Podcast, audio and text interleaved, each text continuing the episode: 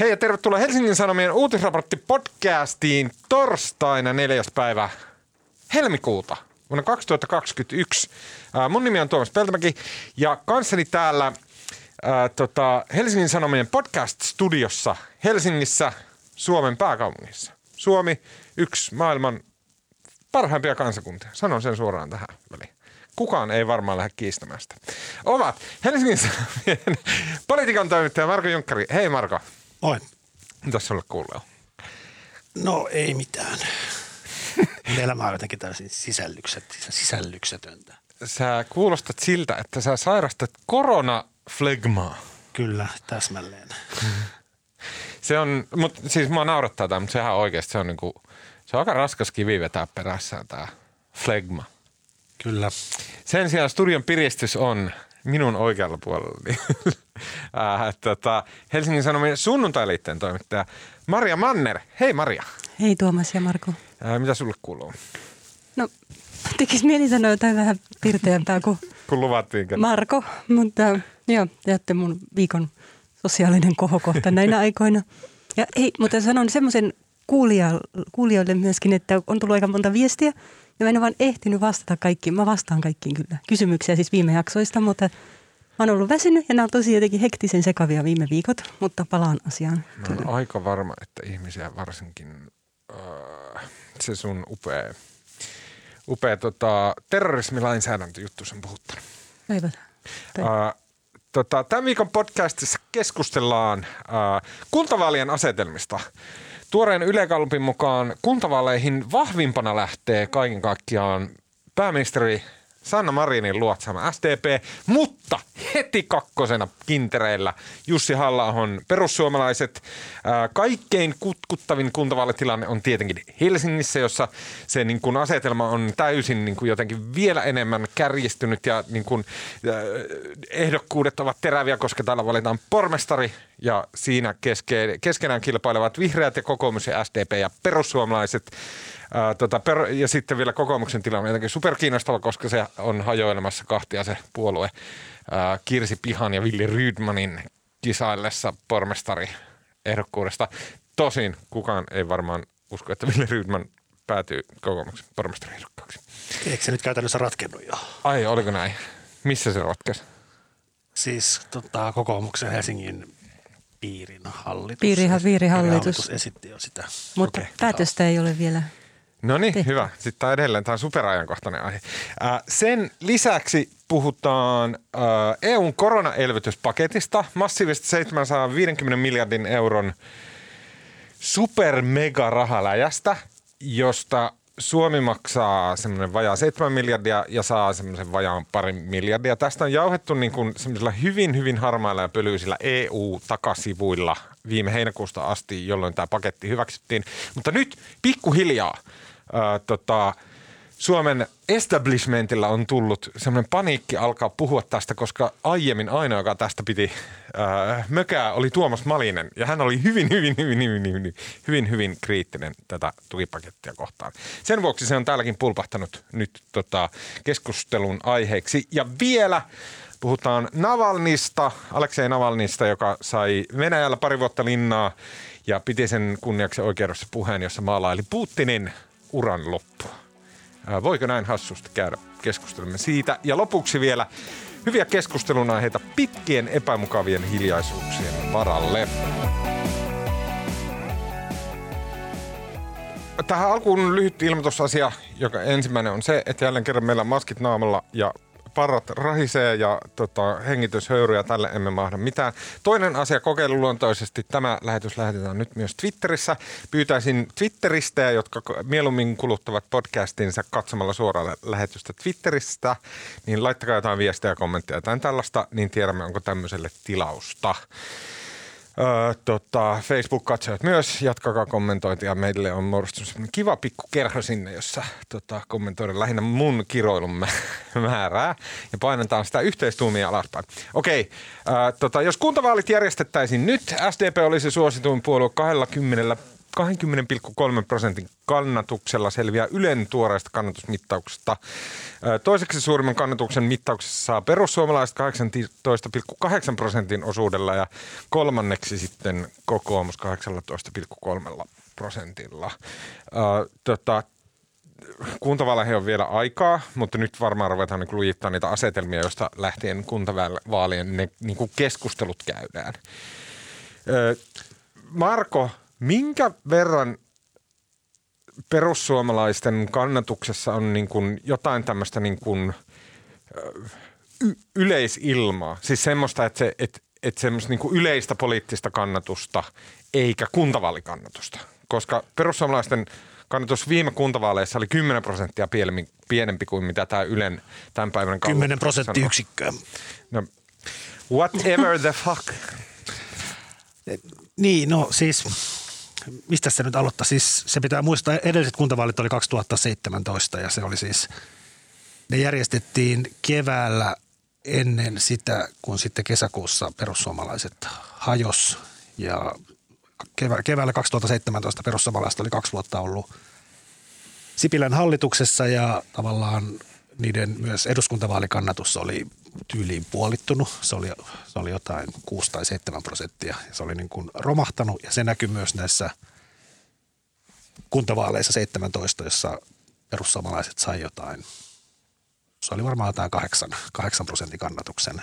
Ja se, että se on nyt noussut tässä kuntavaalikyselyssä, niin se ero edellisiin kuntavaaleihin on siis 10 prosenttiyksikköä, mikä on niin kuin valtava kasvu. Ja tota, totta kai on kiinnostavaa, mutta pitää muistaa, että ehkä se vertailu ajankohta 2017 oli Persuillekin myös aika huono.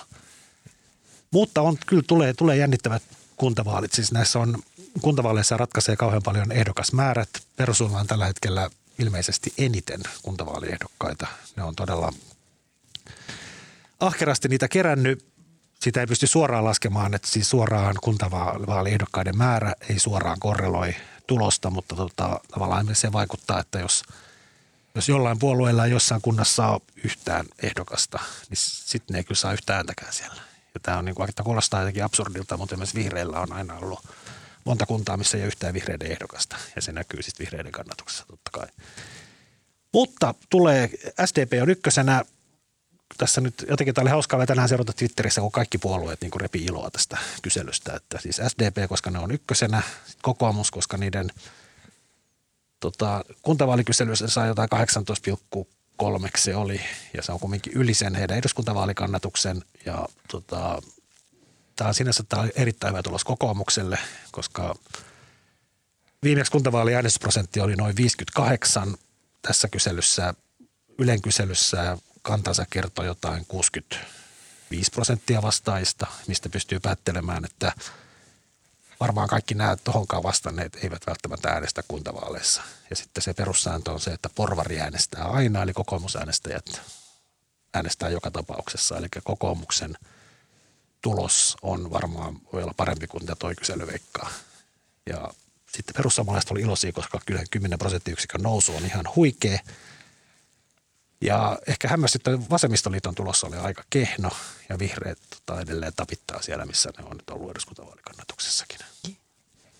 Menettääkö he ikään kuin sitten demareille ilmeisesti? Mutta tuosta pystyy päättelemään, että todennäköisesti suurin puolue on kokoomus tai SDP ja tota, veikkaan, että perussuomalaiset on varmaan kolmonen, mutta tekee älyttömän hyvän tuloksen. Ihan mieletön nousu, jos heillä oli viimeksi vähän yli 8 prosenttia. Ja nyt sitten On, mutta se saattaa kyllä edelleen muuttaa yhtälöä, koska perussuomalaisten se ehdokashankinta, se määrä on niin iso, että tota, en tiedä. Siis se oletus siitä, että perussuomalaisten kannattajat eivät äänestä, niin sitä, sitä on vaikea arvioida, miten käy, koska kyllä noissa kyselyissä myös kysytään äänestämisen varmuutta ja perussuomalaisten vastaajat sanovat olevansa täysin varmoja valinnastaan. Saanko puhua hetken äh, per, kuntavaalien ehdokkaiden äh, haalimisesta? Toki. Saanko oksentaa aika Tota, siis mä, mä vihaan sitä, tai siis se, mä muistan ensimmäisen kerran, kun silloin hyvin nuorena miehenä, mutta kuitenkin, kun ensimmäisen kerran tajusin, että ei ne, hal, siis ne vaan haal, ne pyytää ketään hyvänsä, mitään rajoja ei ole, mitään niinku vaatimuksia ei ole. Kuka tahansa vastaan tuli ja se pyydetään ehdokkaaksi, jotta se tuo ne kuusi häntä äänestävää niin kuin perheenjäsentä sen puolueen äänipottiin. Ja se tuntui jotenkin silloin, kun sen ymmärsi, että näin nämä puolueet toimii, niin se tuntui jotenkin sille hyvin super semmoiselta alhaiselta ja likaiselta ja epädemokraattiselta jotenkin näin. Mutta ilmeisesti Suomessa on semmoinen systeemi, että tämä työskentely – ratkaisee käytännössä kaiken. Sen, että sä saat just sun puolueelle kuka tahansa, jonka poliittisia mielipiteitä sä et tiedä, etkä halua tietääkään, niin sä pyydät, että tuutko meidän vihreiden puolueen ehdokkaaksi. Sitten ne on silleen, aa okei, okay, taas aika jännää. Ja sitten ne tuo sen kuusi ääntä ja sit, näinhän te, se toimii. Niin, et Marko, se sinä, joka on puhunut aikaisemmin siitä, että kuntavaalien tuloksen nimenomaan määrää suurin piirtein se, että kuinka monta se ehdokasta määrää, puolue Se määrää, mutta siinä on kuitenkin saa. niin monta muuttujaa. Että se on niin kuin mun mielestä – esimerkiksi toi Jukka Manninen, joka on entinen kokoomuksen puoluetoimistotyyppi, niin se on, musta tänään se just Twitterissä oli laskenut, että kuinka paljon yksi ehdokas eri puolueilla toi, tuo keskimäärin ääniä ja se vaihtelee eri puolueilla ja se on niin kuin, sitä ei pysty suoraviivaisesti sanomaan, että jos jollain puolueella on näin, näin paljon ehdokkaita, niin ne saa näin paljon ääniä, että siinä on muuttujia liian paljon. Ja toi muuten, Tuomas, toi vaihtelee kauheasti kunnasta toiseen, kyllähän niin kuin isoissa kaupungeissa niin on myös niin kuin – ehdokkaista on myös niin kuin tavallaan esikarsinta tai äänestys ja kaikki halukkaat ei välttämättä pääse edes ehdolle. Ja taas pienissä kunnissa, niin, niin siellä on se valtti, että siellä kaikki tuntee toisensa, että jos siellä tulee se kylän hullu natsirasisti koittaa vihreiden listalle, niin kyllä se niin kuin yleensä ihmiset tietää, että se Mut toi on se. Ei, ei jämähätä tähän, mutta kun mä, kun mä monesti, tai niin kuin, Siis mä oon mietityttänyt se, että kun poliittisissa keskusteluissa ja muissa, missä niin jaetaan näitä juttuja, niin sitten siellä niin kuin jossain vaiheessa joku aina luikauttaa sen, että no mutta että kyllä niin kuin kuntavaaleissa äänestetään ö, tuttua ehdokasta ja näin niin kuin näissä muissa. Ja sitten mä oon ajatellut, että no, että miten niin, että en mä ainakaan äänestä ketään tuttuja. Mä äänestän jotain random tyyppiä vaalikoneesta, niin kuin kaikki äänestää. Mutta että tämäkin tavallaan totuus liittyy just tähän, että äänestetään tuttua ehdokasta sen takia, että se ehdokas haaliminen on sitä, että mitä sattuu random vastaantulijoita kadulla pyydetään ehdokkaaksi, jolloin niiden kuusi tuttua äänestää. Kyllä se tuttuus, kyllä se tuttuus, kyllä se vaikuttaa Mutta se johtuu siihen. just tästä.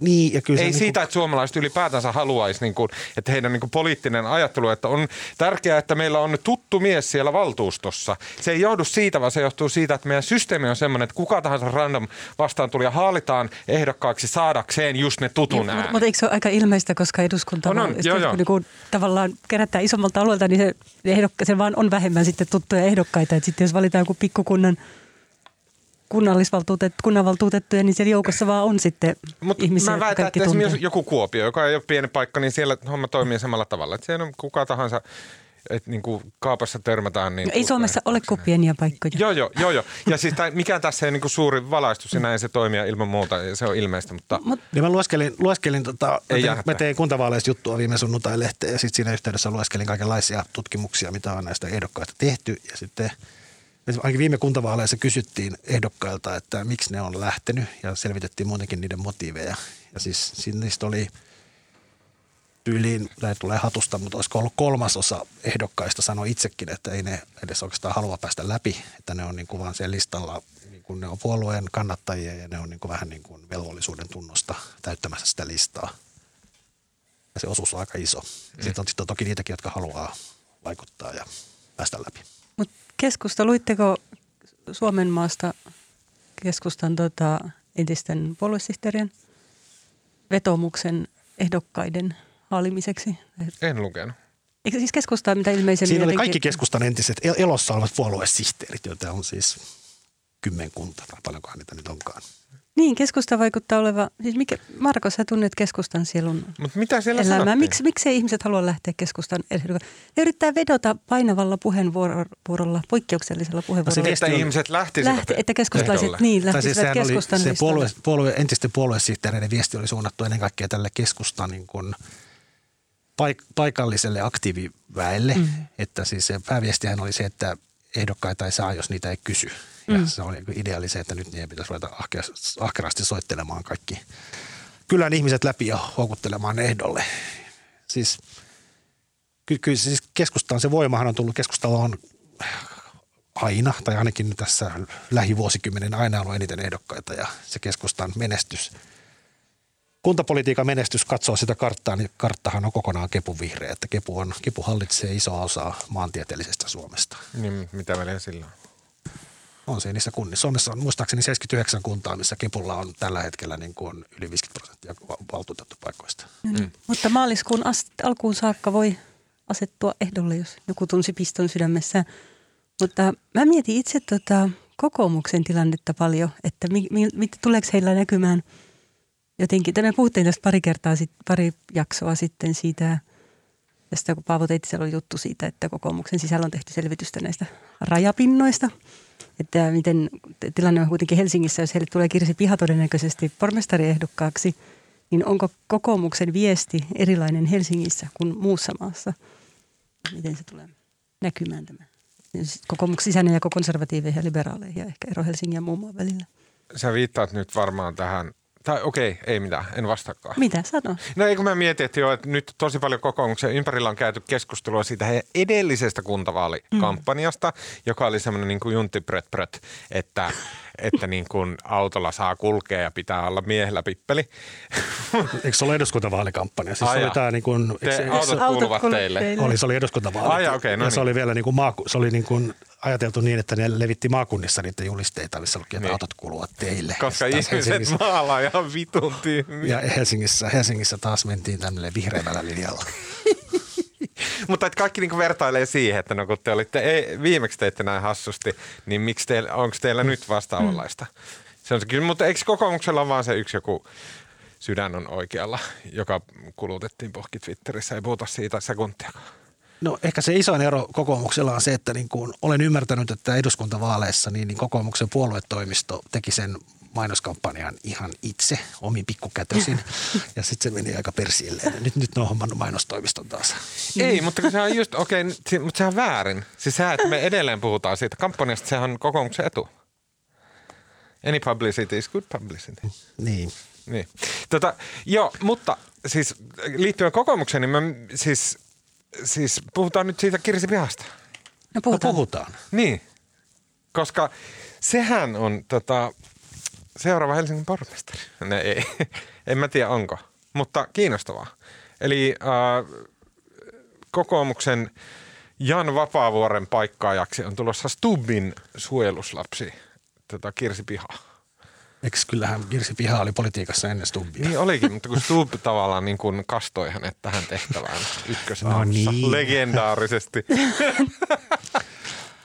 Niin, no ehkä, siis se on, ehkä siinä mielessä, kun silloin kun Vapaavuori ilmoitti syksyllä, että hän ei jatka pormestarina, ja mun mielestä tässäkin lähetyksessä niin kun päiviteltiin, että kenet se kokoomus oikein löytää mm. pormestariksi, ja itsekin mietin sitä, mä en kyllä keksinyt oikein ketään, ja ei oikeastaan ollut kuin, niin kuin pelkästään aika ankeita vaihtoehtoja, niin siihen nähden Kirsi Piha on niin kuin, tavallaan näihin ennakko-odotuksiin nähden, niin sehän on niin kuin aivan loistava ehdokas kokoomukselle. mutta mistä tämä ajatus tulee?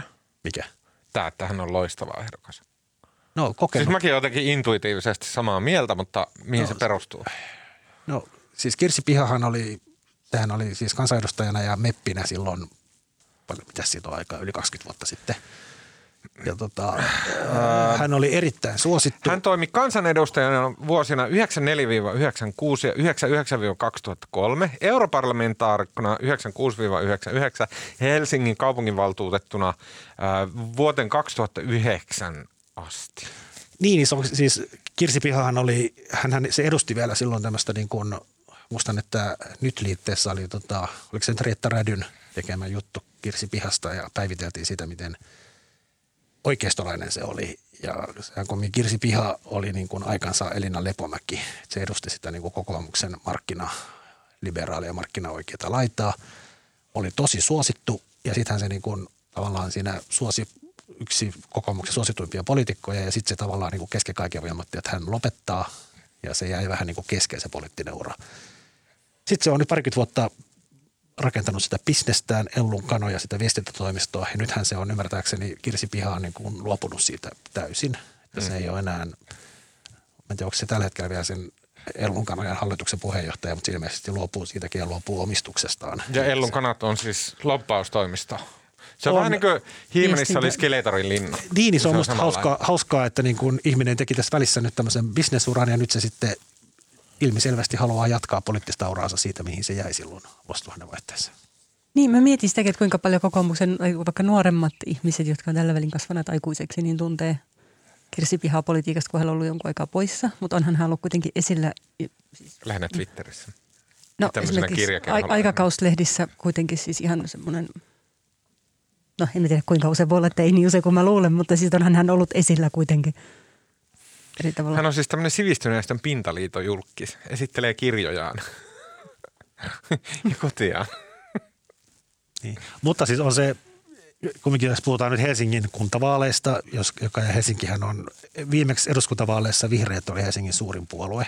Mm. Ja tota, vihreiden pormestariehdokas on Anni Sinnemäki, joka on kumminkin niin kuin, miten mä sanoisin, tunnettu hahmo vihreiden äänestäjäkunnassa. Ja tavallaan se, että niin kuin pystyy päihittämään Anni Sinnemäen, niin, niin tota, se vaatii aika hyvän pormestariehdokkaan. Ja hauskahan tästä tulee nyt siitä, kun jos muistelee niitä vuoden 17 kuntavaaleja ja pormestarikisaa, jolloin Jan Vapaavuori oli ehdolla, niin silloin se Jan Vapaavuoren taktiikka oli se, että se oli – yritti olla vihreämpi kuin Anni Sinnemäki, koska hänellä oli Patamustan porvarin maine, niin se oli joka asiassa kampanjassa, se veti sen niin, pitkä, niin vihreäksi kuin vaan mahdollista. Se oli niin kuin vihreämpi kuin Anni Sinnemäki, koska sillä ei ollut, niin kuin, koska kumminkin se suuri osa äänestäjistä piti häntä Patamustana porvarina se pystyi menemään niin kuin tosi vasemmalle ja tosi vihreäksi. Mutta nyt niin kuin on, Kirsi Pihahan niin kuin on varmaan vähän niin kuin valmiiksi siellä, niin nyt mä luulen, että Kirsi Piha pystyy, niin kuin sen ei tarvitse esittää niin kuin vihreitä, vaan se pystyy olemaan sitten niin kuin, ja reilusti patamusta porvari. Mm.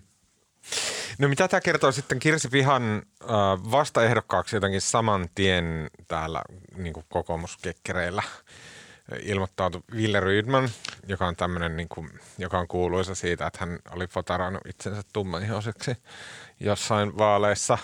Ja mä en tiedä, miksi suomalainen poliitikka on tämmöistä.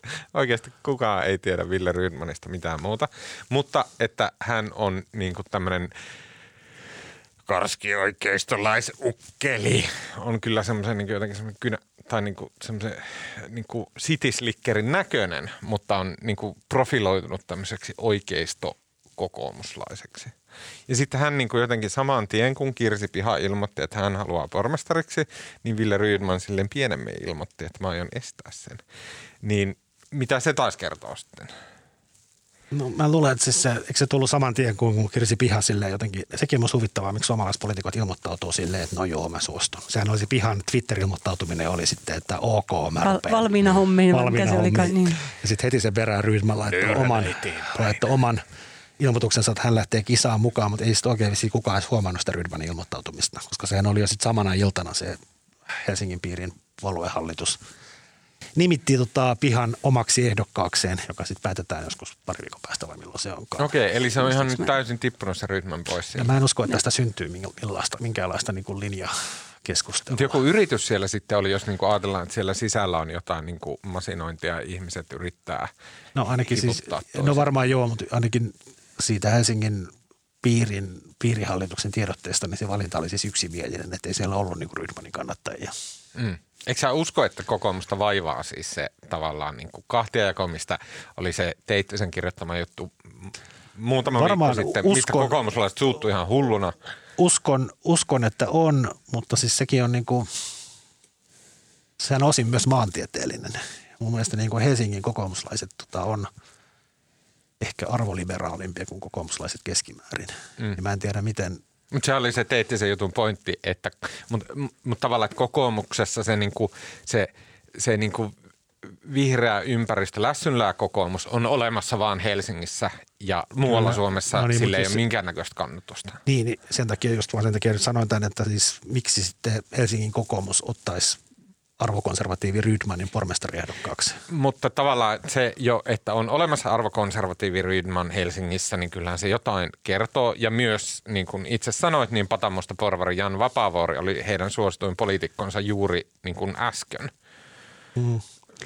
Mutta se Vapaavuorihan on aina ollut siis arvoitaan myös liberaali. Niin, okei. Okay, mm. joo, toi oli niin, eikö se koko pointti siinä Paavo jutussa ollut se, että ikään kuin Helsingissä kokoomuksella on eniten – mä tiedän, että kaikki vihaa tähän mennessä, eli kaikki kokoomuslaiset vihaa sanaa rajapinta, mutta ikään kuin, että Helsingin kokoomus, mahdollisesti kokoomusäänestäjät on niin eniten vihreitä, mutta sitten ongelma on se, että muualla maailmassa, tai muualla maassa, siis mm. niin kuin, tätä yhteistä rajapintaa vihreiden kanssa on tosi vähän. Tota, niin, eikö se ollut se pointti? Mutta kiinnostaa tietysti nähdä, että onko Helsingin kokoomuksen sisällä tapahtuuko siellä jotain, mitä tuleeko siellä jotain jakoa sen suhteen, että mm. Rydmanin ja Pihan välillä. Mulla tuli semmoinen yl, ehkä niinku yllättävä jotenkin mutu kysymys oikeastaan teille molemmille. Onko olemassa nyt jotain semmoista liikehdintää, että pääkaupunki on siirtymässä enemmän vielä niin omaksi universumiksi irti Suomesta, koska mä oon ehkä tässä podcastissa aiemminkin sanonut, että mulla tu, musta tuntuu, että vihreät on niin käpertynyt täysin semmoiseen omaan kuplaan, joka on jotenkin leijunut ihan silleen pois sieltä, missä me kaikki muut asutaan. Tämä, niin tämä todellisuus. Jotenkin tuntuu, ja vihreäthän on niin kuin ennen kaikkea pääkaupungin puolue. Ja sitten jotenkin sit kokoomusmeiningit Helsingissä on ihan eri kuin muualla Suomessa. Jotenkin yhtäkkiä tuli semmoinen fiilis. Mutta eikö se ole kaikkialla maailmassa niin. jotenkin on, on, joo, joo, se on totta kai. eriytyy sitä muuta muusta Mutta jos on, la, niin kuin, jos on pidempi historiallinen perspektiivi, niin oliko vuonna 2000 Helsinki niin erillään muusta Suomesta kuin mitä se on tänä päivänä? Mikä teidän niin kuin, tunne on? mä osaa sanoa. Sitten pitää kuitenkin muistaa, että niin kuin iso osa helsinkiläisistä on tullut sieltä muualta Suomesta. Niin, niin. Niin kuin... Ja isolla osalla meistä on kuitenkin sukua ja muuta siellä, siellä muualla. Joo, mutta siis kiinnostavaa, kiinnostavaa on jotenkin se, että niin kuin, ähm, mitä mä sanon, siis äsken jo viittasin siihen, että vihreät oli eduskuntavaaleissa Helsingin suurin puolue ja vihreillä on niin kuin, niillähän on itse asiassa Helsingissä niin kuin tosi kova lista. Siellä on istuvia kansanedustajia ja siellä on niin kuin nimekkäitä hahmoja, tunnettuja vihreitä vaikuttajia ja sitten taas kokoomuksen, kokoomus on niin kuin jotenkin koko ajan jotenkin menettänyt niin kuin se, sieltä on Jaana Pelkonen lopettaa politiikassa ja Vapaavuori lähtee ja sieltä niin kuin kokoomus on taas niin kuin, se on aika nimetön se kokoomuksen valtuustoryhmä, mutta tota, tämä oli jotenkin niin kuin vihreiden mahdollisuus olisi just näissä kuntavaaleissa tavallaan historiallisesti nousta Helsingin suurimmaksi kuntapuolueeksi – mutta tota, nyt se voi hyvin olla, että se ei onnistu. Mulle eräs kokoomuslainen just sanoi, että on ainakin olemassa joku tänään väitti näin, että he ovat teettäneet jotain kyselyitä ja tavallaan se kokoomuksen etumatka tällä hetkellä vihreisiin Helsingissä olisi aika iso. Mä en tiedä, onko näin vai ei, mutta tota, se voi hyvin olla, että vihreät ei, vaikka, vaikka tavallaan paikka oli heille pedattu, mutta se voi olla, että ne ei siltikään pysty tekemään sitä näissä vaaleissa. Hmm. Mä ja, ja, mä, ja mä luulen myös, että Kirsi Piha vähän niin kuin sotki heidän suunnitelmansa, koska tota, Millä tavalla? Mä luulen, että vihreiden olisi ollut helpompi lähteä jotain muuta kokoomuslaista pormestariehdokasta mm. vastaan. Mm. Koska Kirsi Piha on kumminkin profiililtaan liberaali ja hän on nainen ja se menee varmaan, kamppailee ehkä suoremmin ihan samoista äänestäjistä kuin Anne Sinnemäki. Niin, johdonmukaisesti liberaali kokoomuslaisissa on musta aina ollut joukossa sellaisia, jotka, jotka niinku, just ei ihan ota selvää. Että ja sitten kiinnostavaa on myös demarit, koska mm. tota, demarithan on Helsingissä niin kuin kutistunut semmoiseksi mikkihiilipuolueeksi. Viimeksi mä sain kriittispalautet, että ei saa sanoa mikkihiilipuolue. Tämä on pieneksi puolueeksi. Ja tota, se on kiinnostavaa nähdä, miten tämä niin kuin Tuomaksen ihaileman Sanna Marinin karisma – Sanna Marin on siis Tampereella ehdolla. Mutta vaikuttaako Tuomakselle tiedoksi. Vaikuttaako, se, myös Tampere. vaikuttaako Sanna Marinin tavallaan tämä suosio myös demareiden kannatukseen Helsingissä? Kyllä mä uskon, että vaikuttaa hyvin vähän. Siis mitä se Marko mikä siis Mikki Hiiripuolue missä? Demarit Helsingissä. Oli Helsingissä demareiden kannatus? Mä en muista nyt ulkoa, olisiko se, mä väitän viran hatusta, että kahdeksan, mutta katsopas. Kato, mä en muista tätä. Mm. Vaikka mutta tässä välissä palautetta Yleisradion suuntaan, mutta on vaikea lukea näitä juttuja, kun esimerkiksi näitä puoluekannatusmittauksia, kun tässä kuntavaalikannatusta on verrattu eduskuntavaalikannatus mielipidekyselyyn. Siitähän nousi kauhean mekkalla tänään, koska se näytti niin kuin aika hassulta, että siinä Ylen grafiikassa persut oli miinus kolme pilkku jotain, koska se ver- vertausluku oli tota, vertausluku oli tota se oli siis eduskuntavaalikysely, eikö niin, niin, joo, kyllä, kyllä. Se, A- joo, nimenomaan. Se olisi niin kuin laskenut kolme, prosenttiyksikköä. Mutta sehän sinänsä sopii En perussu- ehtinyt lukea tänne Twitteriin. perussuomalaisille, koska siis on, niin kuin mun piti tästä kysyä, että mitä te olette mieltä, että Helsinki Sano- 13,8. Joo, Sara sanoi liian pieneksi, mutta joka tapauksessa on ei, selvästi, ole, ei ole ihan Mikki ei, selvästi vielä. pienempi, pienempi kumminkin kuin kokoomus ja vihreät. perussuomalaiset on käynyt taas niin kuin tätä kuntavaalikamppailua tosi semmoisilla valtakunnallisilla teemoilla. Mitä te olette siitä mieltä? Onko se oikein? He puhuu EU-sta ja tukipaketeista ja maahanmuutosta ja tämmöistä asioista, jotka kuuluu tavallaan niin kuin EU kautta eduskuntavaaleihin. Niin sitten he kampanjoi niin tälleen valtakunnallisesti. Samoin mun mielestä se, siitä on kyse myös Jussi halla pormestariehdokkuudesta Helsingissä. Kukaan ei varmaan kuvittele, että halla haluaa varsinaisesti olla pormestari Helsingissä. Tai siis okei, okay, voi olla, mutta sitten se olisi tosi yllätys. Ja sitten, että tavallaan niin perussuomalaiset jotenkin vaan, he haluaa käydä tämmöistä valtakunnan tason keskustelua ja halla avustuksella, kun hän on aivan piikkipaikalla tärkeimmässä kuntavaalipaikassa, niin he käy tämmöistä valtakunnallista keskustelua about tälleen. Onko se oikein? Se ei ole musta oikein, mutta toisaalta no just näin on tehty aina ennenkin. Musta, on niin kuin, musta tämä puhe siitä, että kuntavaaleissa pitäisi puhua niin kuin paikallisista asioista, niin eihän se ole niin kuin ikinä pitänyt paikkansa. Et siis viimeksi kuntavaaleissa niin, niin oppositiopuolueet, SDP ja vihreät, niin kuin ne nosti keskeiseksi vaaliteemaksi Sipilän hallituksen pah, pahat teot ja tota, kilpailukykysopimuksen ja koulutusleikkaukset.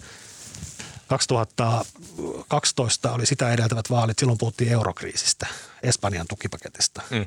2008, tämän just tänään tsekkasin, niin, niin silloin puhuttiin finanssikriisistä ja Georgian sodasta.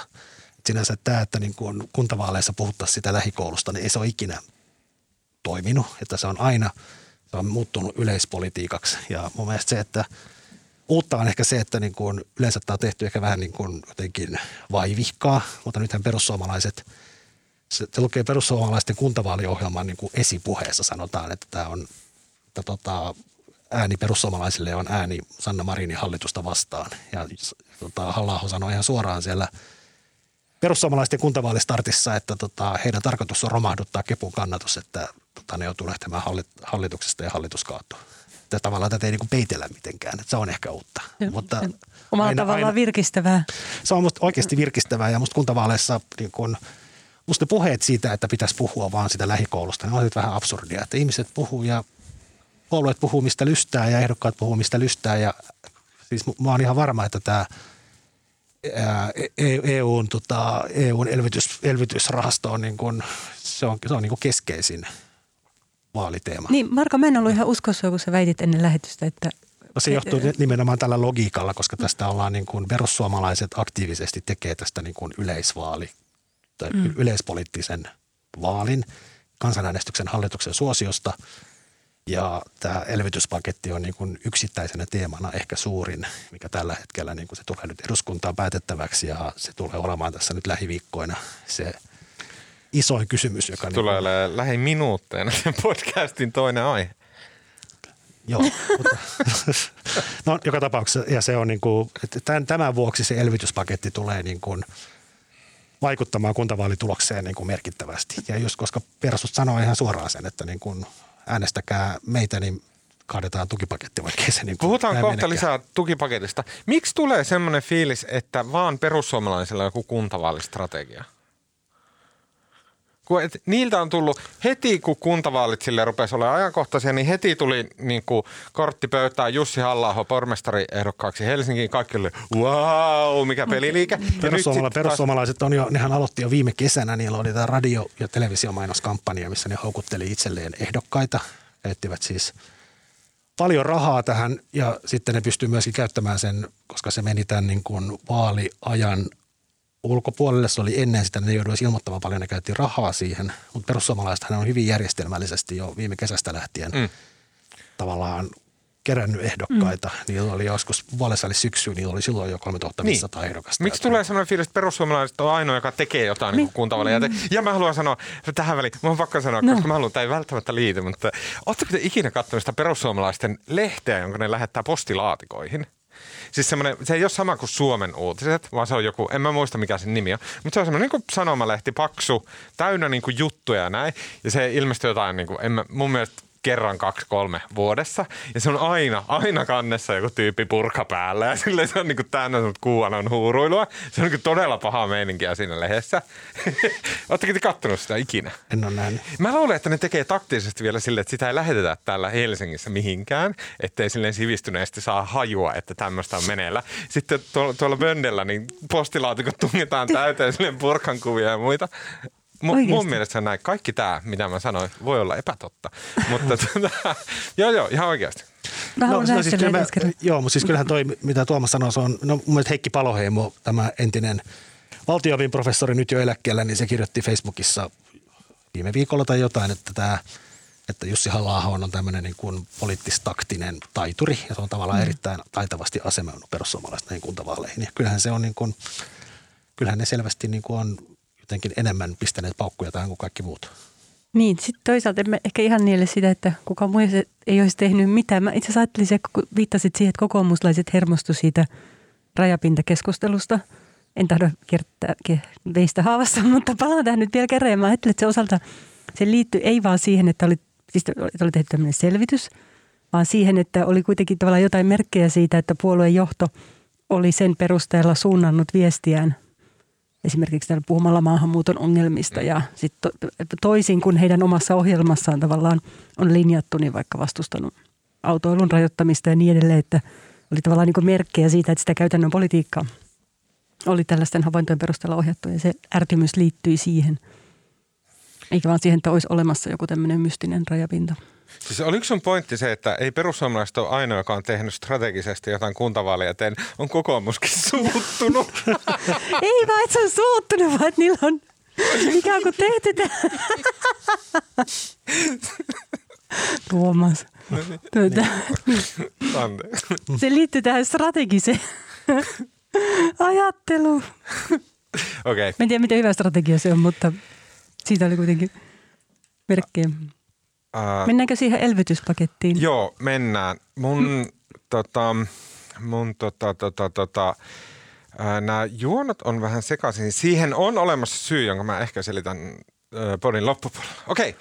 Ähm, aina kun EU alkaa murentua liitoksistaan äh, ja tota, uhkaa sitä kautta Suomen itsenäisyyttä ja tota, Suomen e-, eläkevarasta ja muita, niin suomalainen media kaivaa naftaliinista Jan Hurrin selittämään, että mitä hittoa tapahtuu. Ja Jan Hurri on aktivoitunut näillä pitkillä hyvillä talousanalyyseillä, jotka liittyvät tämmöiseen 750 miljardin euron elpymysvälineeseen, jonka EU keksi ja hyväksyi viime heinäkuussa. Se elpymisväline on sellainen, ja yritetään pitää tämä jotenkin maanpinnalla, mutta jäsenmaille jaetaan 390 miljardia avustuksina, eli ottakaa siitä rahaa, ja 360 miljardia lainana, eli ottakaa siitä rahaa, mutta maksakaa se takaisin jollekin, en tiedä ollenkaan kenelle. Ää, ja tota, EU, se on EU, siis EUlle.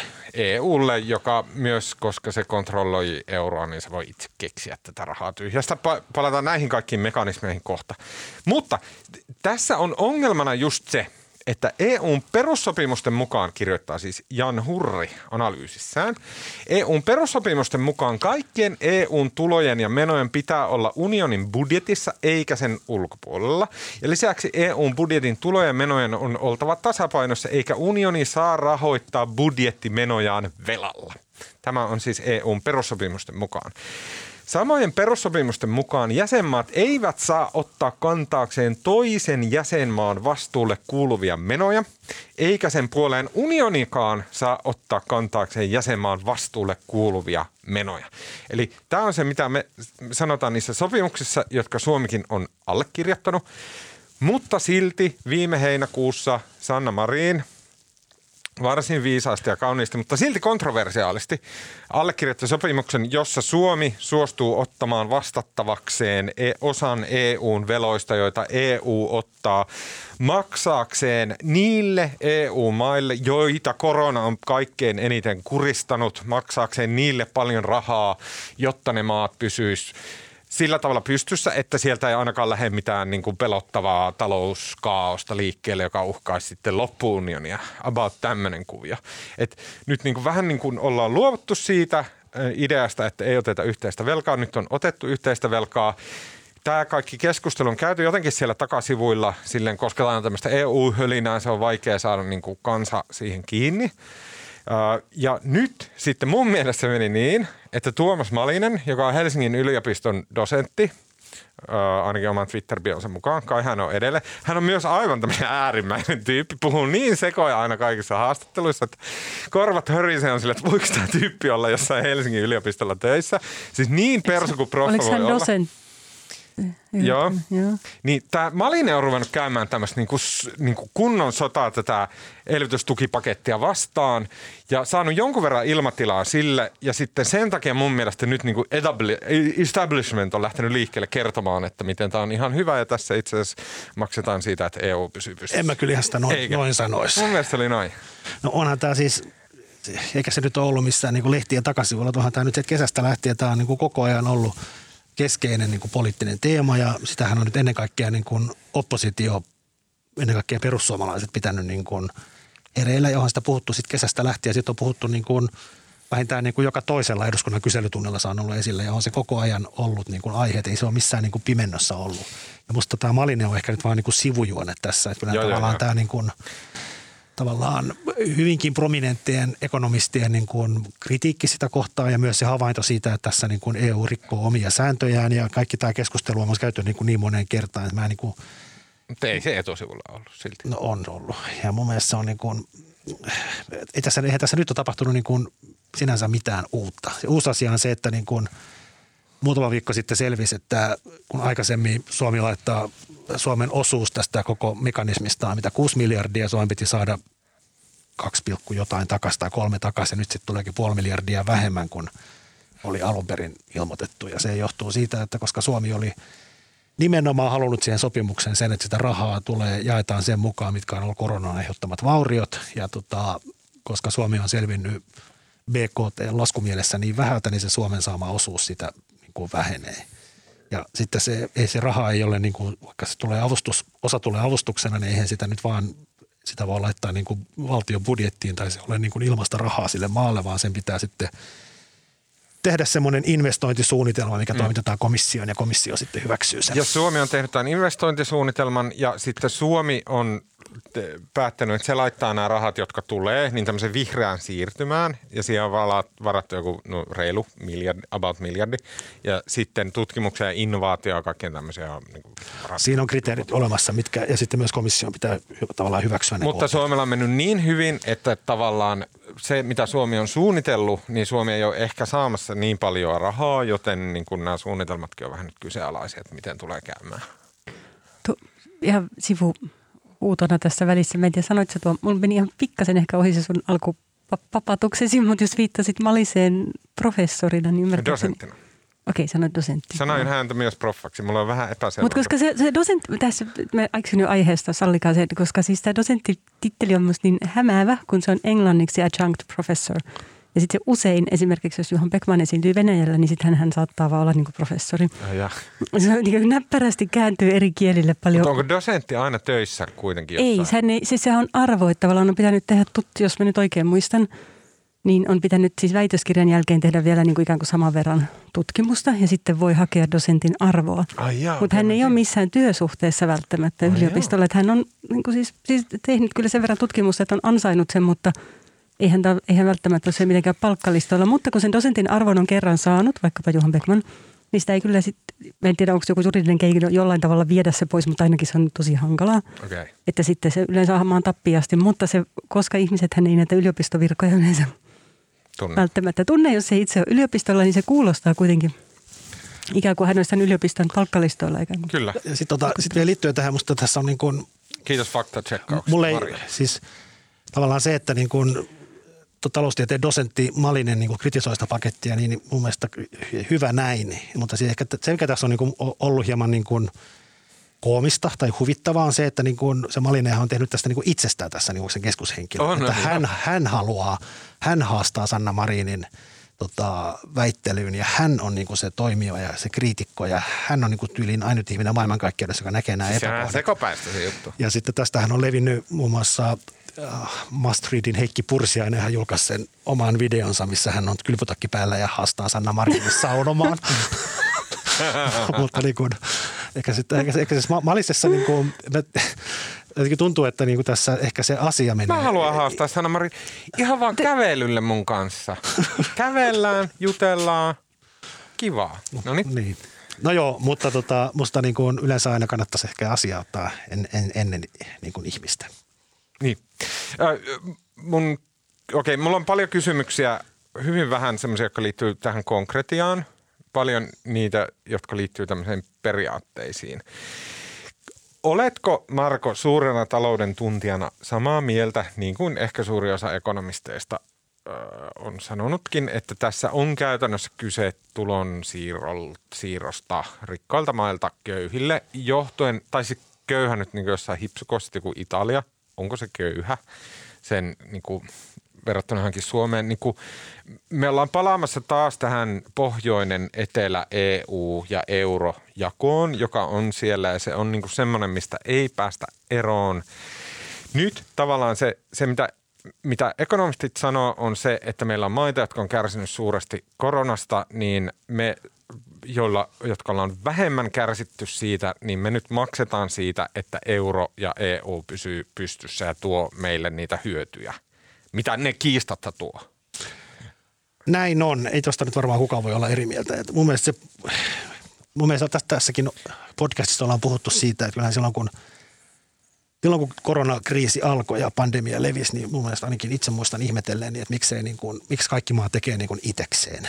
Ja sitten kun EU, Niin joka oli. nyt on kumminkin niin kuin luonnollinen toimija, niin sitten kun se niin kuin tavallaan toimii ja tekee jotain yhdessä, niin, niin mun mielestä nyt on niin kuin – tämä nyt on niin kuin paras tapa toimia. Ja onhan tämä tulonsiirto ja tämä on myös tavallaan, tässä käytetään rahaa siihen, että tämä unioni pysyy kasassa ylipäätään. Ja sitten mun mielestä tämä, mitä nyt Erkki Tuomio ja oliko se nyt Höblän Hufvudstadsbladetin haastattelussa sano vai kirjoituksessaan sanoi, että, tota, että kun tämä tämmöinen elvytys, elvytys tota, tai äh, rakennelma nyt syntyy, niin sitä voidaan sitten myöhemmin käyttää myös niin kuin – tulevissa kriiseissä tavallaan niiden ratkomiseen. Ja tämähän nyt oli tavallaan sellainen pyhään häväistys, koska tässä on nyt koko ajan toisteltu sitä, että tämä on kertaluonteinen ja tässä rikotaan nyt vähän EU-sääntöjä, mutta tämä nyt on vain tämä yksi kerta, kun on poikkeustapaus.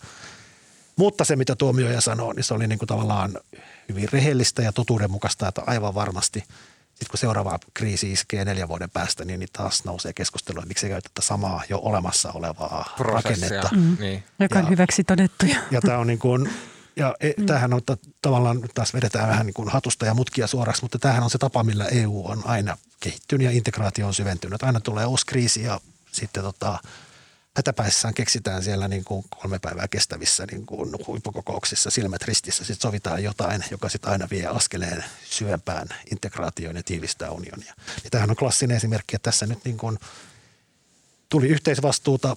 Tämän myötähän syntyy, EUlle tulee niin kuin jonkin sortin verotusoikeus, jotain muoviveroa sun muuta on suunniteltu. Ja tämähän niin kuin syventää myös EUta merkittävästi. Ja se on niin kuin, tämä on, ja se on sitten tavallaan ehkä eri keskustelun paikka, että ha- haluaako, haluaako suomalaiset sitä vai ei. niin, mutta kun tavallaan, Niin tuomajalta se oli kyllä kiinnostava lausunto. Niin se oli kai, ymmärtääkseni se oli niin kuin itsestäänselvyys, minkä kaikki, kaikki muut on samaa mieltä, mutta kukaan muu ei uskaltanut sanoa Niin. sitä ääneen. Um, mua kiinnostaa siis nyt, nyt ne niin periaatteelliset kysymykset ja yleensä periaatteellisia kysymyksiä kysytään silloin, kun ei olla perehdytty asioihin niin päästään helpolla. Mutta siis kun, kun me EU ja euro varsinkin törmää aina tähän kysymykseen, niin kuin mä sanon niin kuin Italiasta ja sitten se, niin kuin, se tapa, millä siitä puhutaan, on silleen hassu, että puhutaan niin kuin joku Ita- Italia olisi silleen köyhä maa, kun eihän se ole. Siis onhan Italia nyt rikkaampi kuin Suomi. Pelkästään italialaisten rakennusten arvo on jotain aivan hulppeita. Siis silleen, että niillä on kolossia. Sitä, siis, siis, siis sitähän kaavailtiin silloin, kun oli, oli, silloin, kun oli tota eurokriisi ja silloin, kun Kreikka oli, Kreikka oli tota huonossa kantimissa. Niin mun mielestä silloin keskusteltiin siitäkin, että pitäisikö ne ruveta myymään niitä kaikki maailman antiikin niin. näitä Mut siis- patsaita ja aarteita kun- ja palatseja. Tai, ja, siis, kun mun mielestä, joo. mä yritän tavoitella semmoista taustalla olevaa jotain niin kuin taloudellista logiikkaa, jota mä ihan saa kiinni. Ja se on about sille, että, että niin kuin, kun suomalainen saa rahaa, tai Sanna Marin saa rahaa, niin sitten Sanna Marin on silleen, että me laitetaan tämä raha siihen, että meidän sosiaali- ja terveysuudistus tapahtuu ja näin. Ja sitten ne menee sinne ja näin. Ja sitten taas italialainen, se tekee samaa, mutta se on silleen, että myös niin osa tästä rahasta ei ikinä tuukkaa Italian hallitukselle, vaan se menee johonkin hienoihin uima-altaisiin ja rakennuksiin jossain Roomassa ja näin. Silleen, että niin kuin, niin kuin, meillä puhutaan niin kuin Italiassa tavallaan ei olisi rahaa, mikä ei pidä paikkaan. Se raha ei vaan päädy Italian hallitukselle, jolla se tekisi järkeviä asioita. Ja sitten se, siellä ei esimerkiksi byrokratia toimi sillä tavalla, että ne järkevät asiat tulisi tehokkaasti. Sitten taas me luovutaan joistain asioista, niin kuin, että meidän kaikki kaupungit on aivan helvetin rumia kaakeli semmoisia luoa. Näin. Ja sille, että jossain siellä on olemassa semmoinen niin kuin, semmoinen, että, että niin kuin ei ole olemassa joku silleen köyhä Italia ja rikas Suomi, vaan on olemassa niin kuin Suomi, jossa tunnollisesti maksetaan verot, jo- jossa byrokratia on tehokasta ja meillä on rumia kaakelirakennuksia, koska ne on tehokkaita ja näin. Ja sitten on italialaiset, joilla on niin kuin, valtio on tehoton ja köyhä, mutta italialaiset itse eivät ole. Tää, Tuohon ei, mä en pysty sanomaan tuohon yhtään mitään. tää, tää studiossa on jotenkin ihan tuskastuttavan kuuma. Tämä ilmastointi jotenkin sekoaa aina pakkasella. Et jos mutta, Mutta koska kaikki nämähän on niitä mutta Italian var, vauraus on siksi jotenkin sellainen klassinen esimerkki, mutta mä en, no Niin, mutta ehkä se kannattaa, mä- mä ehdotan, siirrytään kohta eteenpäin, mutta mun mielestä Joo. pointtina tässä on vaan se, että niin kuin, vaikka osa Etelä-Euroopan maista on niin kuin nettosaajia ja saavat tästä enemmän rahaa, niin, niin tota, ehkä tämä kumminkin, tämä koko tämän paketin pääpointti oli se, että niin kuin käytiin, tehtiin harkintaa ja päädyttiin siihen, että EU halutaan pitää kasassa ja toimintakykyisenä ja se maksaa jotain. Ja siis Suomi teki tämän päätöksen, että Suomi haluaa olla tässä unionissa mukana ja nyt siis maksaa jotain. Mm, mutta eihän tämä tule, siis kyllä tämä pitää purra läpi, koska eihän tämä tuu teille menemään läpi sille, että no niin, no me maksetaan tämmöinen ekstra. Sehän on mennyt jo läpi. Ai eduskunnasta. No te, käytännössä tulee menemään siis se, että se... Kun, Niin siis hallituspuolueiden voi. Niin, Suomi, Ai ilman mutinoita, kyllähän tästä nyt tulee ihan helvetin On, riita. mutta ei tämä nyt ole, tämä nyt on enemmän tai vähemmän niin kuin muodollisuus enää tämä eduskuntakäsittely. Näin ei saisi sanoa, eduskunta päättää totta kai, mutta siis että kyllähän se jo viime kesänä hyväksyttiin. Kyllä mä uskon, että tästä hirveä riita saadaan. Joo. Sähän itse just sanoit, että tämä tulee olemaan kuntavalien teema. Tulee, tulee, mutta se on niin kuin mun mielestä se ajatus siitä, mitä jos esitet, että tämä niin kuin voisi kaatua vielä Ei, eduskunnassa. ei, niin ei, ei, tuu, ei missään nimessä, mutta kyllähän tästä niin kuin paha miele saadaan kaikille. Saadaan, saadaan.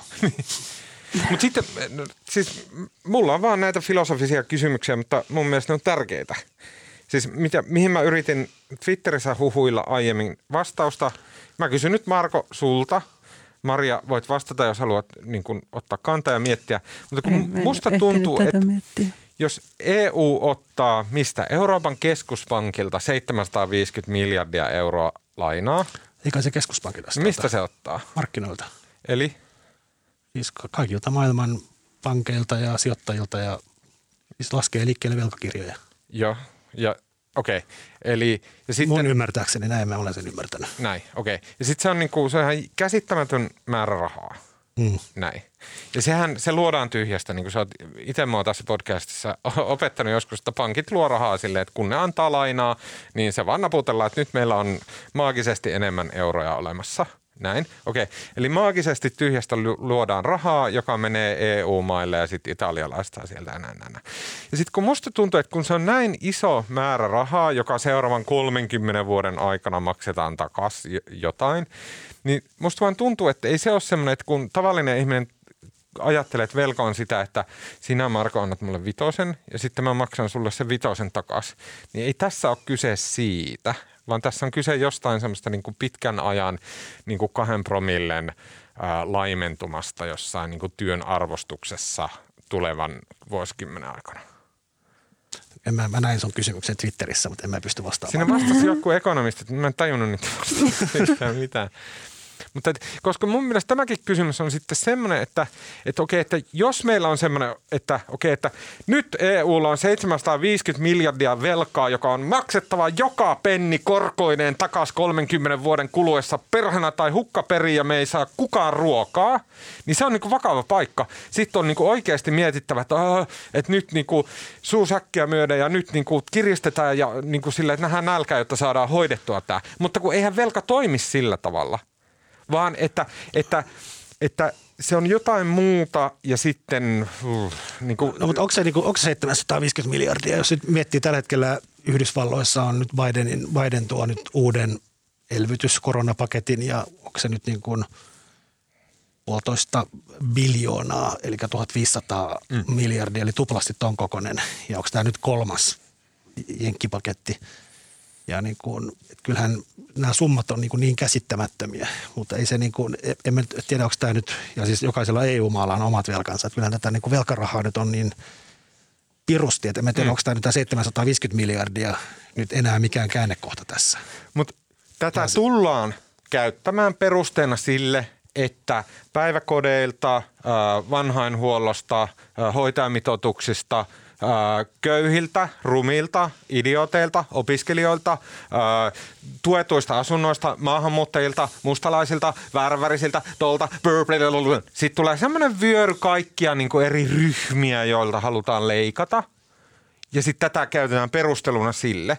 Ja mun mielestä se filosofinen kysymys on tärkeä siksi, että onko oikein käyttää tämmöistä niin hahmottoman isoa 30 e- vuoden EU-velkaa perusteluna sille, että suomalaiset sosiaalitoimesta leikataan sairaalta niin, Mutta en tiedä, miksi nyt EU tästä, siis jos Suomi nyt on muutenkin Suomen valtiovelkaa niin kuin kasvanut yli 100 miljardia, kasvu 20 miljardia viime vuonna ja tänä vuonna 15 miljardia lisää, niin tämä 6 miljardia 30 vuoden aikana nyt on ihan minimaalista verrattuna tähän niin velkaantumiseen ylipäätään. Miksi tämä EU-velka nyt on erilaista? Suomalaisten, eh, siis, siis ei se ole erilaista.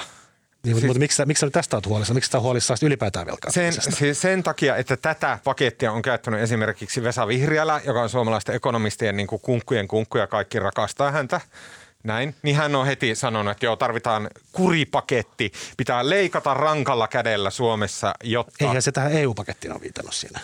No mikä se oli se ei, kun se on, ei kun siinä puhuttiin ylipäätään tästä korona-aikana otetusta valtiovelasta.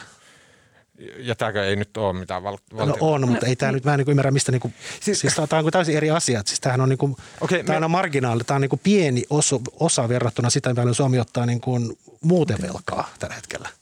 Joo, joo okei. Okay. Siis kysymys ja tämä Vihriälä Korkmanin ja nämä, siis nehän puhuu tästä Suomen yleisestä velkaantumisesta.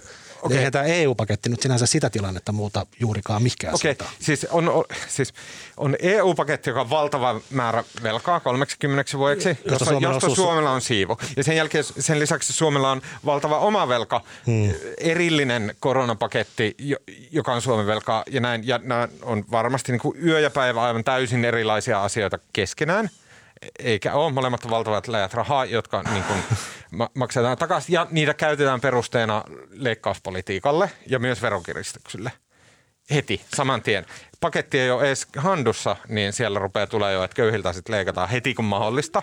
On, on mutta mun mielestä on, niin että sä voit argumentoida, jos, jos me puhutaan tästä niin EU-paketista, että ei se ole se niin leikkaus. Siis tullaan, varmasti tullaan leikkaamaan ja puhumaan sopeutuksista ja ties mistä tässä seuraavien vuosien ja vuosikymmenten aikana, mutta en tiedä, onko se nyt se EU-paketti siinä se, okay, en, okay. se iso moottori tai se, mikä ei, tässä varsinaisesti pitäisi olla huolissa. Mä käytän tätä EUta tavallaan niin kuin näitä valtavia koronavelkoja, Niillä tullaan perustamaan. Mä käytän tätä. Mutta sä vaihdat niin, aihetta nyt ei kun, ei kun en vaiha. Vaihoipas. Se on yhden näköinen koronavelka on EU-velka, toisen näköinen koronavelka on Suomen velka.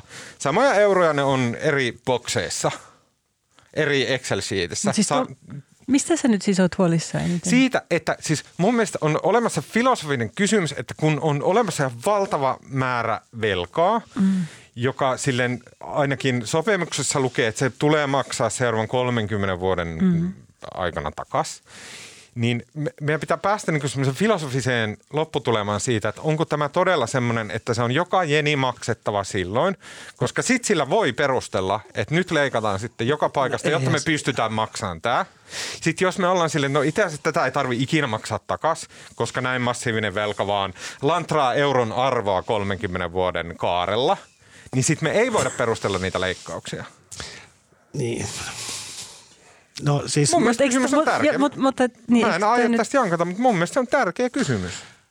No siis musta pointti tässä, jos puhutaan nyt, palataan siihen alkuperäiseen aiheeseen ja tämä nyt EU on ottama tämä korona, koronapaketti, niin, niin 30 vuoden ajaksi, oliko se 30 vuotta se laina-aika, niin, mm. niin velkaa ja kyllähän se niin kuin oletus on se, että sit se toimii samalla tavalla kuin valtiotkin toimii, että eihän sitä makseta maksetaan takaisin, mutta se maksetaan takaisin ottamalla uutta velkaa. Eli tämä avaa nyt sen EUn piikin ja jatkossa EUlla tulee olemaan seuraavat tuhat vuotta, jos EU kestää seuraavat tuhat vuotta, niin, niin sillä tulee olemaan omaa velkaa.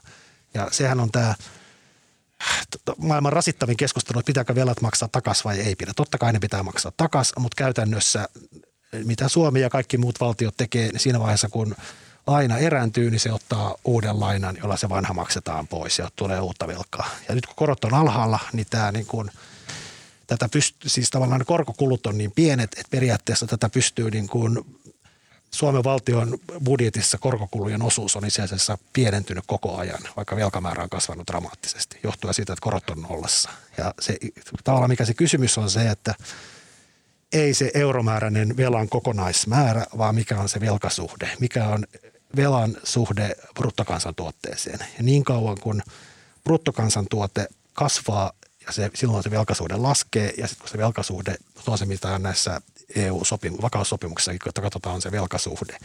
Jos se pysyy jossain järkevissä mittakaavassa, se on siis suhdeluku BKT tai velka per BKT, jos se pysyy niin kuin järkevällä tasolla, niin silloin se maan katsotaan, että se pystyy selviämään siitä, eikä sitä velkaa tarvitse niin kuin joka päivä miettiä ja murehtia. Mutta jos talous ei kasva, niin silloin se velka jossain vaiheessa ristäytyy tota hallitsemattomaksi. Mm. Ja sen jälkeen tulee EU ja sitten Suomi takaa ne velat. Niin, mutta siis tavallaan se kysymys on, se kysymys tällä hetkellä on se, mistä nyt nämä, mitä vihreällä ja näihin viittasit, on se, että, niin kun, se, että kun Suomi on ottanut nyt koronan takia viime vuonna 20 miljardia velkaa ja tänä vuonna tulee 10 lisää. Ja tämä se velan, velka on jotenkin ihmeellinen asia, että se, niin kuin, sitä oteta, se ei niin kuin, sen velan ottaminen on kauhean vaikea pysäyttää. Ja se vela, velkaa tullaan ottamaan tällä vuosikymmenellä lisää ja lisää ja se jossain vaiheessa se uuden velan ottaminen pitää saada poikki, koska jossain vaiheessa se raja tulee vastaan paljon, Suomi pystyy sitä ottamaan. Ja se nyt pitäisi esimerkiksi kehysriihessä huhtikuussa niin, niin hallituksen pitäisi olla jo jotain linjauksia siitä, että missä vaiheessa ja millä keinoilla Suomi meinaa ruveta sitten lähivuosina tämän vuosikymmenen lopussa sopeuttamaan ja pysäyttämään tätä velan määrän kasvua. Niin Mutta ei tota, takaisinmaksua, vaan sen niin kuin määrän kasvua. Kyllä. Mutta se liittyy takaisinmaksuun, koska... Ja tällä hetkellä että se idea, tavoite on se, mitä nämä Korkman ja kumppanit esitti, että vuonna, tämän vuosikymmenen loppuun mennessä niin kuin uutta velkaa ei enää otettaisi. Että se niin kuin velan kokonaismäärä ei enää kasvaisi. Mm koska me joudutaan maksamaan sitä. Mutta edelleen me palataan koko ajan siihen niin kuin filosofiseen kysymykseen, että onko se oikeasti aitoa velkaa, joka oikeasti aidosti täytyy maksaa takaisin, vai voiko niin kuin ECB painaa nappulaa, että nyt mä tein tyhjästä taas no, tätä. Palataan palataan tähän joskus toista. Mä, palataan, mutta mun mielestä on tärkeä kysymys. No niin. No niin. Hyvä. Okei. Okay. Um, Tällä viikolla naapurimaassa idässä nähtiin erikoinen näytelmä, oikeastaan aika hieno näytelmä, kun kansalaisaktivisti Aleksei Navalni ja poliitikko, nationalistipoliitikko Aleksei Navalni tuomittiin kahteen ja puoleen vuoden, vuoden vankeuteen tai kärsimään mm, ehdonalaisensa vankilassa liittyen tämmöiseen vanhaan, oliko se Yves Rocher? petos Keissi. Petoskeissi, hän oli varastanut huulipunia tai no. vastaavaa. Mitä nyt Venäjällä ei. keksitään? Äh, ja tota, ähm, koko maailman katsellessa niin äh, venäläinen tuomari tuomitsi äh, Navalnin mm, tota, oikeuteen, äh, anteeksi vankeuteen ja sitten en tiedä, hän piti varsin vaikuttavan puheen – jossa puhui siitä, miten äh, keisarilla ei ole vaatteita ja Putinin kausi on päättymässä. Äh, Maria, millä mm, fiiliksellä sä katsoit tätä Navalnin tuomiota? No se puhehan oli tosi hieno. Tämä oli jotenkin, tuntui niin dramaattiselta se tilanne, vaikka kaikki tiesi ennalta, että tuomio, tuomiohan siitä varmaan tulee. Tämä, luitteko sen suomennetun puheen? Mä yritin. Siinä, siis, se julkaistiin englanniksi monessa paikassa, mutta se suomennos oli musta tosi hyvä sen Hesarin sivulla. Kannattaa lukea myös suomeksi semmoinen niin iskevä. Et kyllä Navalny on siis, oli, vaikka hän on siis Venäjän oppositionkin keskuudessa varmaan jossain määrin mielipiteitään kiistelty, niin tota, on hän ihan hitsin taitava puhuja. Ja semmoisessakin tilanteessa, että hän nyt on melkein niin kuin, siis nitistetty, on panemassa vankilaan, niin hän jotenkin niin kuin esiintyy semmoisena maailman vahvimpana äijänä. Ja siinä oli minusta jotain kiehtovaa, että kun miettii sitä Putinin julkisuuskuvaa, semmoista, että missä se niin ratsastaa karhulla, no ei tiedä ratsastanut karhulla, mutta kuitenkin näitä, että paidattomana tuolla menee ja niin kuin macho, niin vahva suurvalla johtaja, niin sitten se Navalnin koko, tuolla tuntuu, että siinä puheessakin hän kamppailee niin mielikuvilla siitä, että kuka täällä on vahvin, että, hän, että Putin on se bunkkeripappa, joka pelkää siellä tota, tota, bunkkerissa ja sitten oli tämä kalsarimyrkyttäjä ja muita sellaisia. Et, ja sitten hän niin vetoo koko ajan että Putinia pelottaa ja hän piileksii siellä koronaa. Tota, se on kiinnostava se retoriikka, mutta hän osaa kyllä jotenkin taitavasti semmoisia aika iskeviä. Joo, ja sitten siinä oli vielä, kun tekstiä luki, niin siinä oli merkitty sitten, että oliko se nyt tuomari vai syyttäjä, joka mm. yritti aina keskeyttää hänet. Ja jotenkin se pystyy aina sitten niin kuin näpäyttämään sitäkin ja sanomaan. Tässä Kalsarin kohdassa on semmoinen kohta just, ää, mä luen pätkän, jotta kuulijat pääsee, saa kiinni tästä puheen laadusta. Ää, meiltähän löytyy historiasta Aleksanterin vapauttaja ja Jaroslav ensimmäinen viisas. Nyt meillä on sitten Vladimir Kalsarin myrkyttäjä. Juuri sellaisena hänet tullaan muistamaan. Arvon tuomari, tämähän liittyy suoraan asiaan. Seison tässä poliisien vartioimana. Kansalliskaartikin on ilmestynyt paikalle. Puoli Moskova on saarettu vain sen takia, että pieni ukkeli bunk bunkkerissaan on sekaisin raivosta. Sekaisin, koska me olemme pää- osoittaneet ja todistaneet, ettei hän ahera geopolitiikan parissa, vaan pitää kokouksia, joissa päättää, kenet määrätään vohkimaan poliittisilta vastustajilta kalsarit. Sivelemään niihin kemiallisena aseena käytettävää ainetta ja antamaan tappokäsky.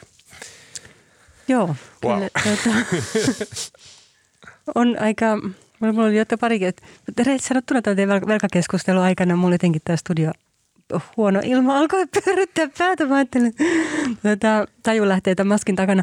Mutta, Kääntäjä oli... siis Arto Konttinen. Kiitoksia Joo, hänelle. se oli loistava. Ja jollain tapaa, siis musta tässä, mä ajattelin kun mä luin sitä ja katselin niitä, tai videota kuuntelin jotain nauhoja, mitä sieltä oli kaveri, joka ei päästetty sinne salliin, että siinä oli joku sellainen niin kuin irvokkaalla tavalla toi esiin sen niin kuin Venäjän oikeusvalta- ja demokratian illuusion, mikä siellä tavallaan on semmoinen, että – että on ne niin oikeusvaltion kulissit, että siellä on oikeudenkäynti ja syytetty saa pitää puheenvuoro, vaikka kaikki tietää ennalta, että niin kuin, tavallaan hänet muodollisesti tuomitaan ehdonalaissääntön rikkomuksesta niin kuin tilanteessa, joka on aivan absurdia. Mutta sitten hän kuitenkin pitää puheenvuoron ja hän sai siis pitää puheenvuoron, että mikä Pohjois-Korea ole. Mutta sitten yhtään, tai se ei no oikeasti. että hän sai siellä haukkua niin kuin koko maailman huomioon, tota, huomiolle kiinnittynyt hänen, niin – Putinia ja sitten niin kuin muodollisesti tavallaan oikeudenkäynti ikään kuin näyttää oikeudenkäyntiin. Samaan aikaan kaikki tietää, että Venäjä, niin mikä sellainen järkevä politiikan teko ei ole mahdollista tänä päivänä. Mm. Se, oli, niin, se tuntuu jotenkin niin kuin symboloivan sitä. Se on sellainen absurdi tilanne. Uh, mä silloin Krimin sodan aikaan hyvin paljonkin luun ja kulutin venäläistä mediaa ja sitten silloin oli olemassa tämmöinen Power Vertical podcast, jota mun mielestä ei enää ehkä ole, mutta kuitenkin niin kuin silloin oli paljon enemmän tämmöistä kremlologimeininkiä, niin kuin tavallisetkin ihmiset saattoi perehtyä näihin asioihin. Silloin Navalni oli silloinkin, siis Krimin sodan aikaan mm. vuonna 2000 mitä se oli? 16, 2014. 16, näin. Niin, niin silloin Navalni oli, hän oli silloinkin totta kai mm. niin kuin jonkunnäköinen tekijä Venäjällä, mutta että häntä pidettiin ehkä enemmän tämmöisenä niin kuin hyödyllisenä hyödyllisenä niin kuin oppositiona, niin kuin muka-oppositiona aina, että, että voidaan osoittaa Navalnia, että no hei, että onhan meillä toi oppositio tuossa. Mutta nyt jotenkin tuntuu, että Navalnin niin kuin asema on vahvistunut, ihan aidosti mm. oikeasti vahvistunut Venäjällä. Onko sulla semmoinen fiilis. Niin ja nyt viimeistään varmaan tämän maanpausta, tai siis täältä Saksasta palaamisen jälkeen, niin hän näyttää niin kuin, niin kuin kuolemattomalta. Että kyllä mä jotenkin ajattelen, että Venäjän hallitsijat olisivat varautunut siihen, että hän jäisi, kun hän nyt selvisi hengissä, että hän jäisi ulkomaille, että hän laitettiin jotenkin niin etsintäkuulutettujen listalle sen jälkeen, kun hän oli rikkonut tätä ehdonalais määräystä, eli kun hän oli herännyt koomasta eikä ollut heti ilmoittautunut ehdonalaisvalvojalle. tai olisiko se pitänyt koomassa ollessa, niin hänet ollaan laitettu etsintä kuulutettujen listalle, niin vaikutti siltä, että he halusivat pitää hänet poissa Venäjältä. Mm, ja sitten, niin, hän ei ilmeisestikään pelkää niin paljon. En, mä en osaa, en ole Venäjällä reissannut vähän aikaa, mutta tota, Mutta kyllähän hän nyt näyttää niin kuin symboloivan sitä oppositiota ja pystyy mobilisoimaan selkeästi siis tosi paljon enemmän Mm. porukkaa kuin mitä... Mulla on täysin semmoinen niin hattufiilis, että, että Navalny niin kuin tavallaan ajattelee, että nyt niin kuin koko tämän homman selittää myös se, että niin kuin Navalny ajattelee, että no nyt on hänen saumansa, että Putin on niin, niin, kuin niin jotenkin heikoilla, että nyt pitää iskeä täysiä. Ja se on se syy, miksi hän lähti takaisin Venäjälle ja näin ja niin kuin myös vankilaan vapaaehtoisesti.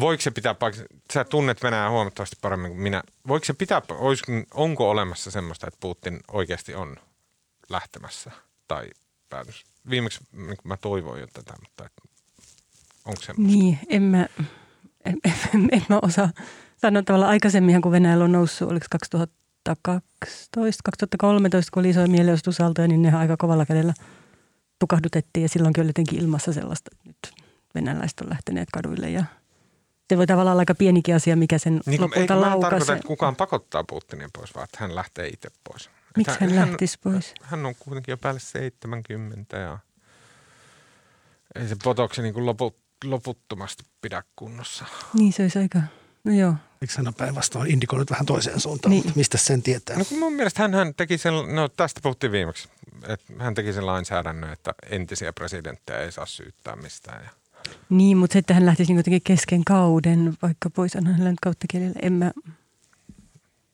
osaa sanoa. no, ehkä se on vaan mun toiveajattelu. Ni, niin, no se, se Hyvin niin, todennäköisesti. voi olla, että se, Okei. Okay. mm. siinäkö se oli?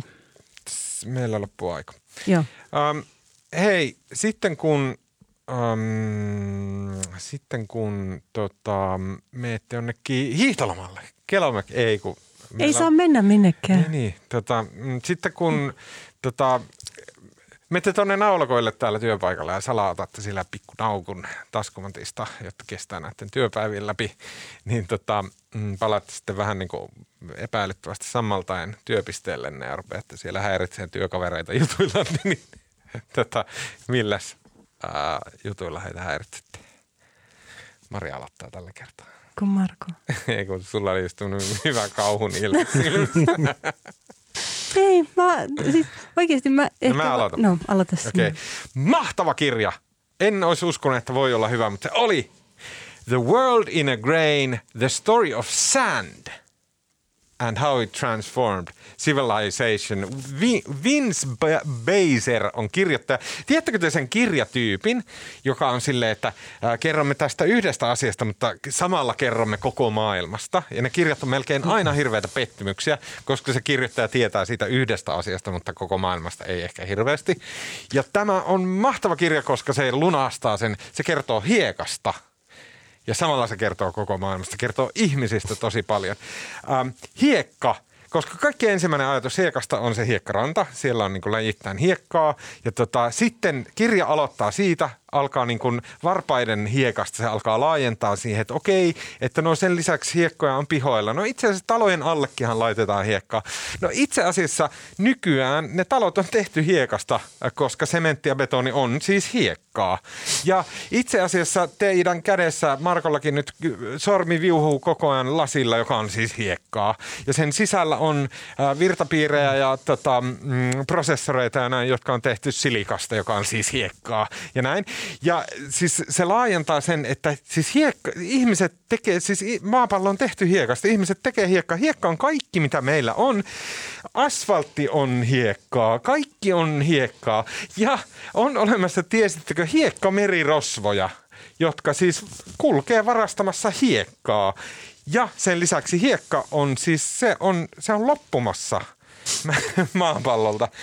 Se on yksi, se on kaikkein tärkein veden jälkeen, kaikkein tärkein luonnon äh, resurssi. Ja se, se on niinku miljardia, miljardia, miljardien business, kaikki hiekka, niinku kiviainekset ja betonin teko ja kaikki näin. Se on ihan valtava.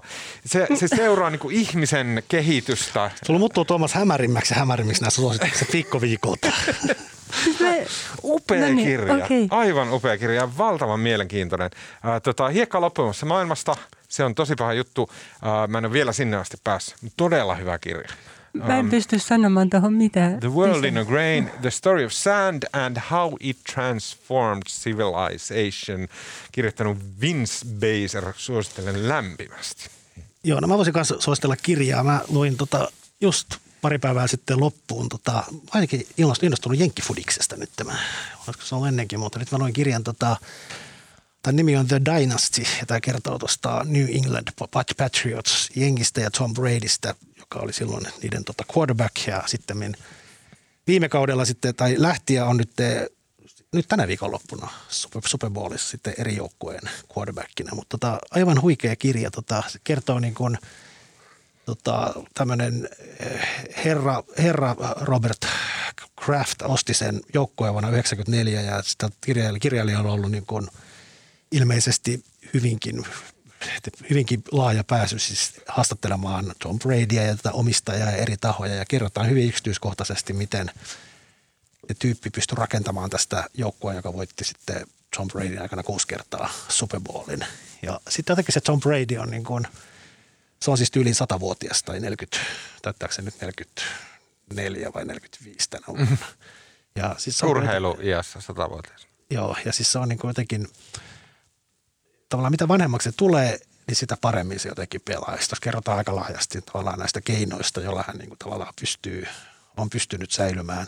Se ikinä se on, se on loukkaantunut hyvin harvoin. Se on niin kuin itse asiassa pelannut niin kuin, aloittanut, aloittanut niin kuin enemmän pelejä suunnilleen kuin kukaan muu quarterback NFLn historiassa. Ja tavallaan miten se pystyy niin kuin säilymään tuossa iässä loukkaantumattomana ja pelaamaan vielä hyvin. Onhan se hämmästyttävä tarina. The Dynasty. Hei, Kiinnostavaa. Nyt, mulla ei, ei jää mitään sanottavaa. Nyt, nyt riittää. Okei, okay, äh, siinä kaikki tältä erää äänen ja kuva ja kaikki muu mahtava meille tekee tällä viikolla Janne Elkki. Ja tota, mm, mun nimi on Tuomas Peltomäki. Äh, lähettäkää meille palautetta. Missä mun nuot? niin, hei, tota, äh, lähettäkää meille palautetta, varsinkin kaikki. Lähettäkää. At uutisraportti Twitterissä ja kaikilla muuallakin. Ja kuullaan taas ensi viikolla.